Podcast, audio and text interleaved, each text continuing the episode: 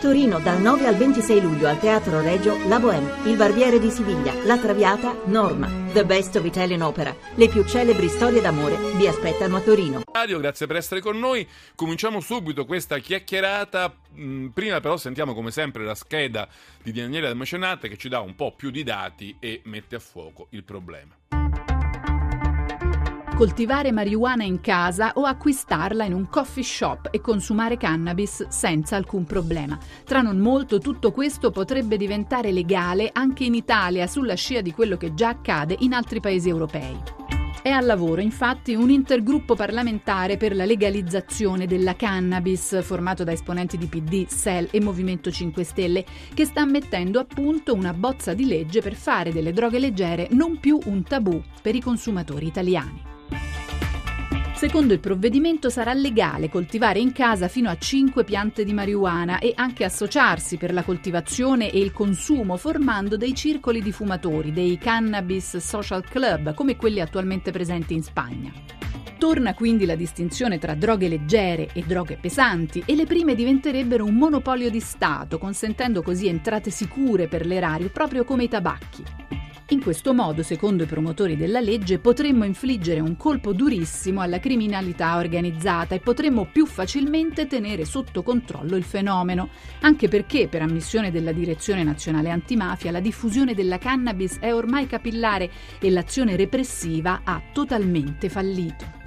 Ma il coro di chi è contrario alla legalizzazione fa sentire forte la propria voce. Lo Stato, dicono gli oppositori al provvedimento, non può riconoscere e legalizzare qualcosa di così dannoso per la salute dei cittadini e rinunciare ad affrontare la questione.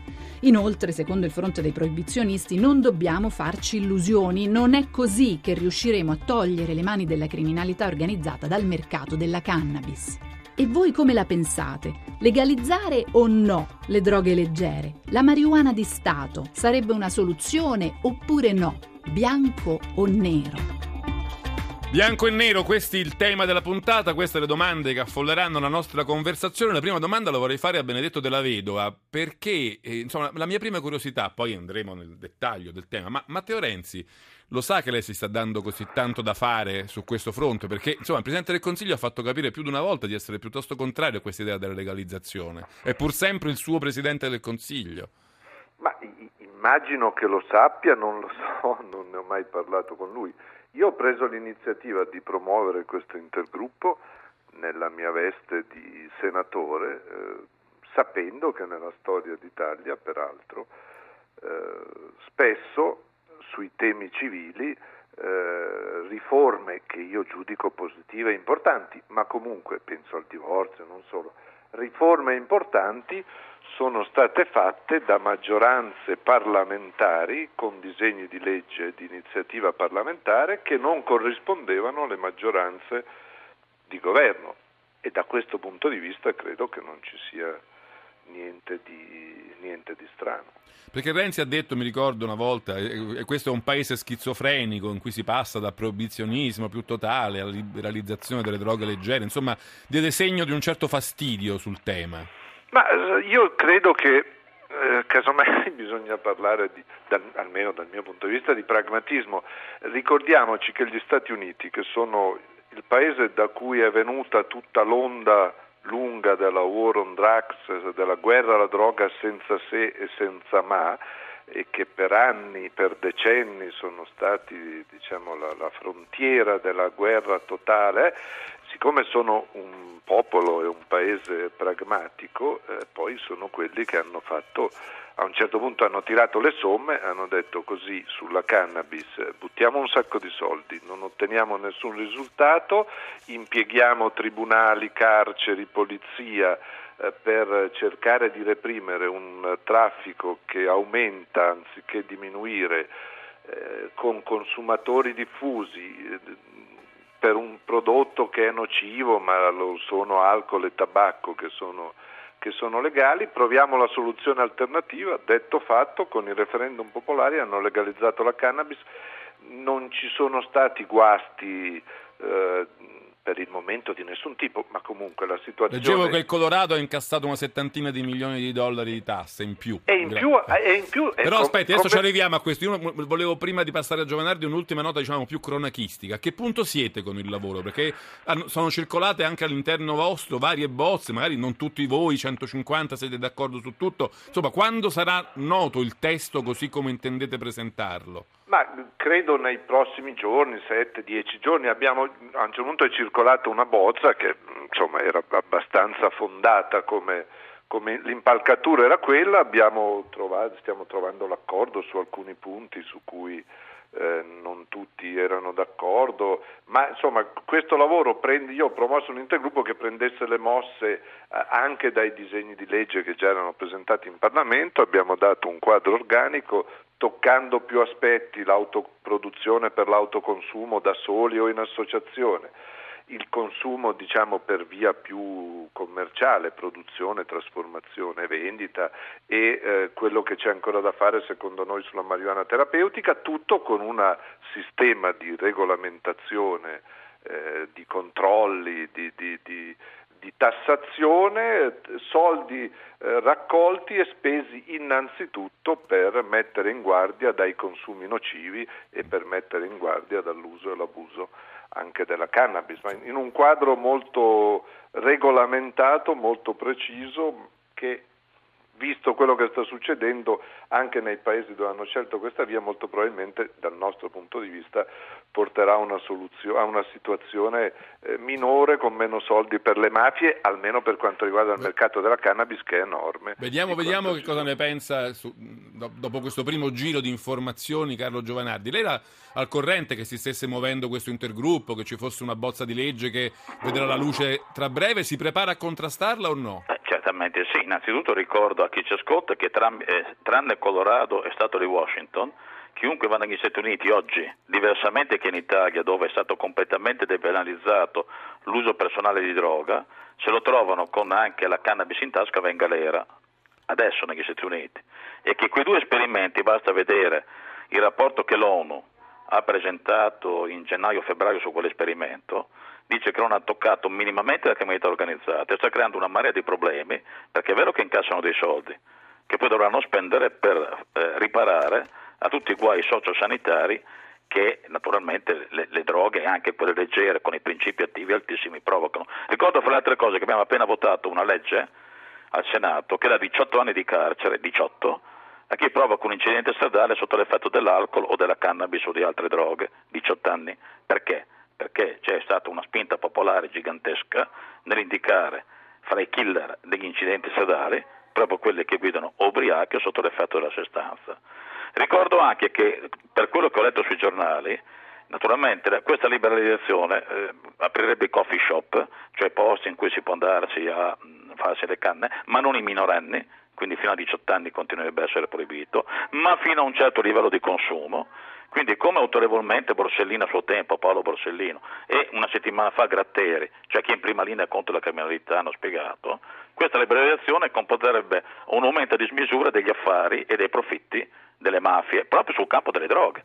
Perché sostanzialmente avremmo chi si preoccuperebbe di pasturare, cioè di incrementare a dismisura un consumo o un approccio alla cannabis, che come tutti sanno, fra le altre cose, è la porta di entrata alla cocaina, all'eroina e ad altri tipi di non dico leggere, ad altri tipi di droga. Chiunque va nelle comunità in SERT sa che non è vero che tutti quelli che eh, usano cannabis poi passano alla cocaina e all'eroina, ma tutti quelli che sono arrivati alla cocaina e all'eroina sono passati per la cannabis. Però mi scusi Giovanardi, lei ha citato Gratteri, ha citato Borsellino, sì. io le- ho letto qualche cosa dalla, sì. da una relazione della Direzione Nazionale Antimafia. E io mi sono informato davanti, dal da, davanti, della, al, sì. davanti proprio al Parlamento, che dice, che dice questo tra l'altro, dice ogni chilo sequestrato è soltanto il 5, massimo il 10% della sostanza che circola nel paese. e, e poi dice, quelle... di fronte a numeri di questo genere, la, la DNA sì. guidata dal, dal dottor Roberti, eh? e senza alcun pregiudizio ideologico, proibizionista o antiproibizionista, si ha il dovere di evidenziare che oggettivamente e nonostante il massimo sforzo profuso dal sistema nel contrasto